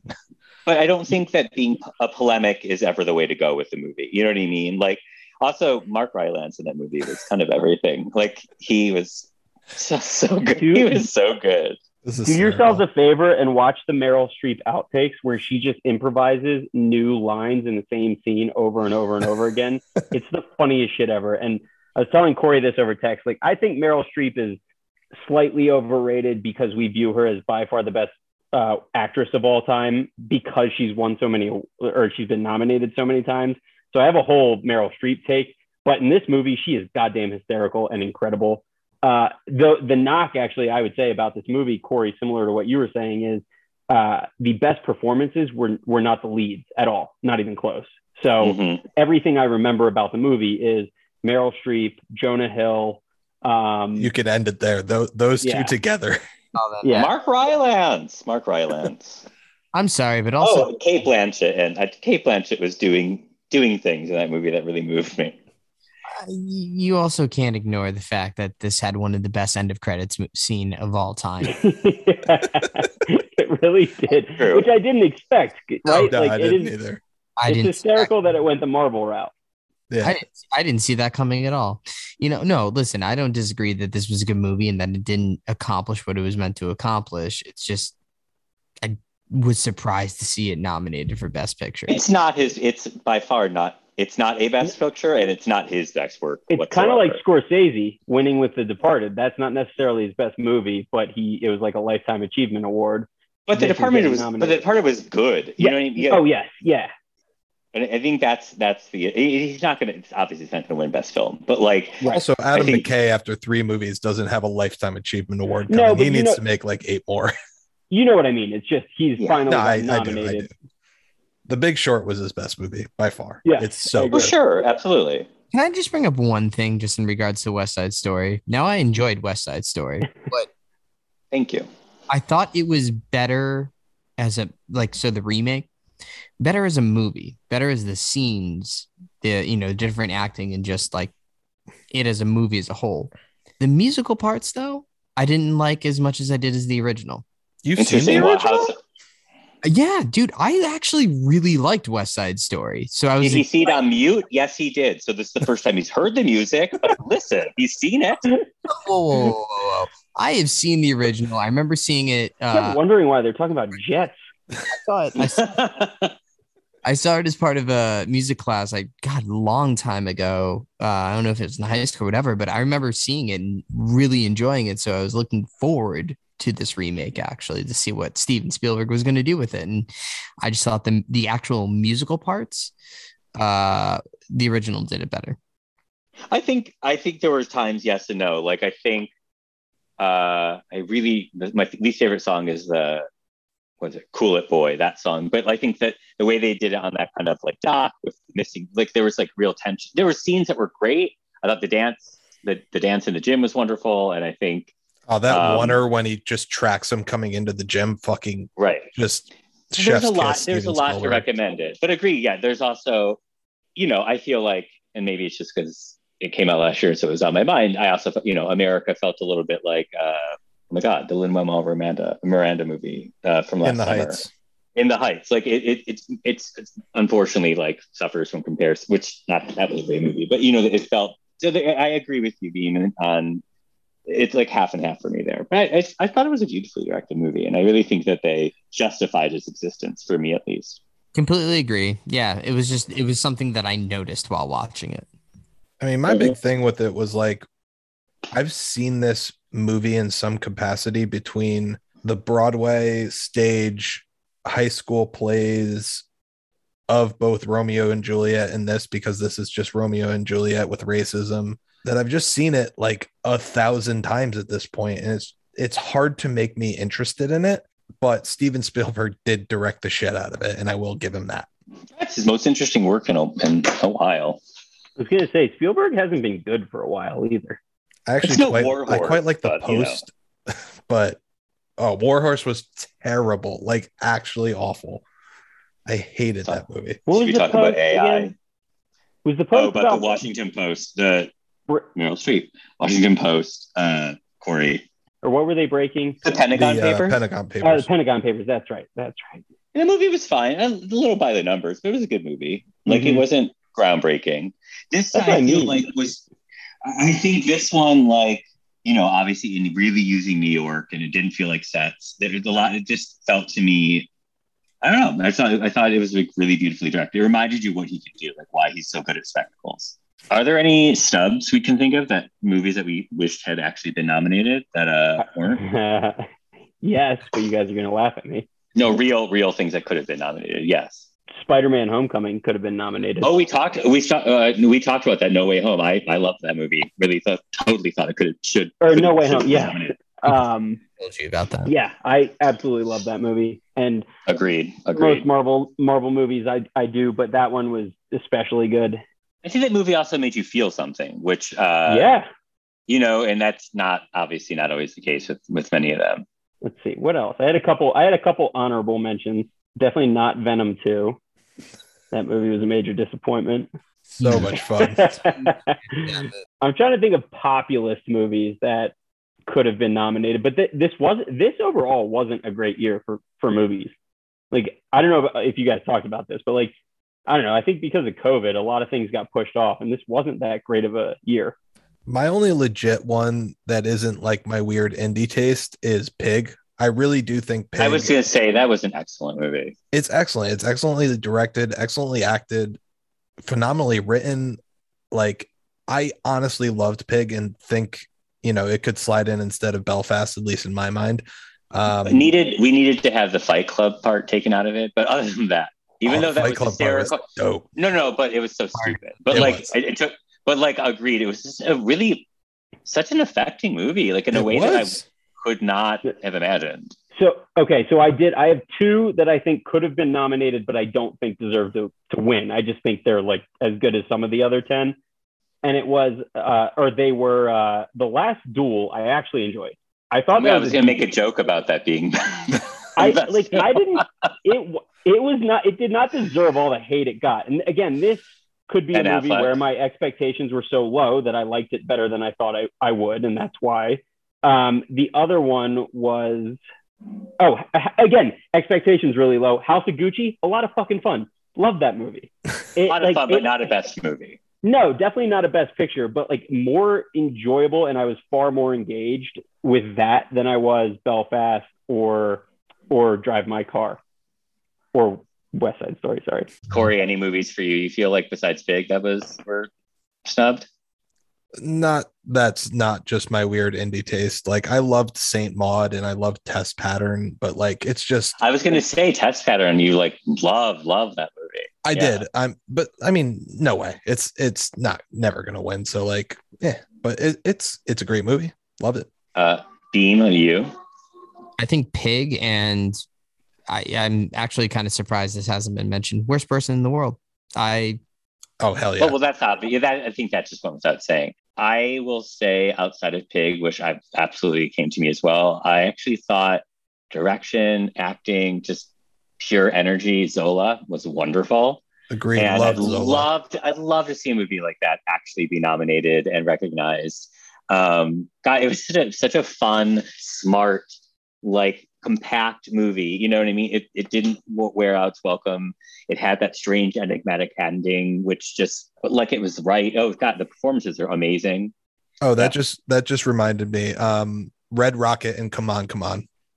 But, but do you feel like Red Rocket was best movie? I thought it was good. Probably not. No, but Simon Rex, Simon no, Rex should have been uh, best actor. He was so good. Uh, Like I actually like to me, Tangerine was like a real accomplishment of a movie, and I just like, and I know people love Florida Project, but this was not maybe his best movie. I thought it was so funny. I'm trying. It was hysterical. I'm trying to think. Oh, I would have. I truly think would have liked to see and truly think that Flea should be in there in terms of best movies of the year. Agreed, and I think they should just stop this ridiculous idea that documentaries and narrative pictures. Like documentaries also deserve to be in Best Picture. Like one hundred percent, one hundred percent. It's a, it's a ridiculous kind of delineation. Um, and Flea was amazing. It's just a spe- it's such a special, it's such a special movie. So on that note, would you like? What about a movie like Encanto, which was a phenomenal animated movie? Oh, I mean, yeah. geared geared more towards children, but like a movie like that, which is appealing to adults too. Like if you take your kid or have your kid watch it, it actually is entertaining. Beauty and the Beast has, was nominated. Uh, I believe at least one, if not more, of the Toy Stories were nominated. Yeah, I agree. Like, I don't... I I liked Encanto. To me, it wasn't like one of the best Disney movies of all time. But, like, right. certainly I do agree that Disney and Pixar... Like, I would have given... Uh, actually, I have to look at the year to say this for sure. But to me, WALL-E is one of the greatest movies ever made. And I, yep, I would have so absolutely given that... Uh, I, I still prefer WALL-E over Up, though I really liked Up. Um, Because thought WALL-E was so unique, and like Up became somewhat expected. Oh God, Up! Talk in its about execution. Kicking the dick in the first fifteen Wall- minutes. WALL-E was was was WALL-E's beyond. It's a silent movie that becomes something else, and it's just it's I animated. It. I, two thousand one: A Space Odyssey, and it's fucking wonderful. It's animated. So yeah, like to me, that's a best. That's a best film of the year. Like, I would that ever win? No, but um, one movie I'm surprised about that seemed so Oscar-y, but really didn't get traction.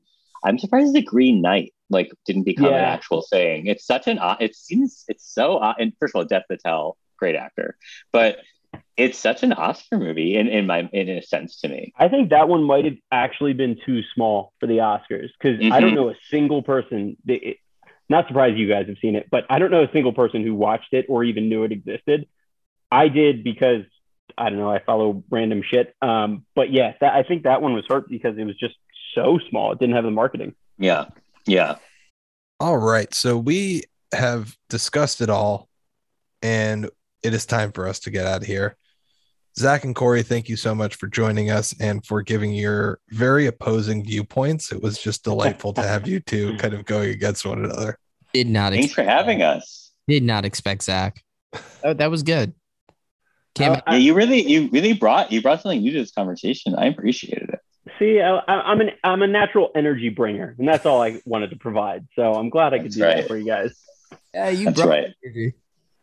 Yeah, and I, I I think this dynamic was a good one. Um, so we're gonna get out of here. You can follow us on Instagram at Back Porch Media, on Twitter at Porch Back Media, and you can follow us on Spotify and Apple Podcasts and all those things. And you can like and you can review and you can rate if you feel like it, because those are just things that are nice to do. Um, really help us out. Yeah. Which you sure. do, I think. Yeah, I mean, it, it doesn't cost anything. Just click the five stars thing. You're not doing anything. Anyway, uh, we're going to get out of here. Thanks so much. And uh, see y'all. Bye, everyone. See ya.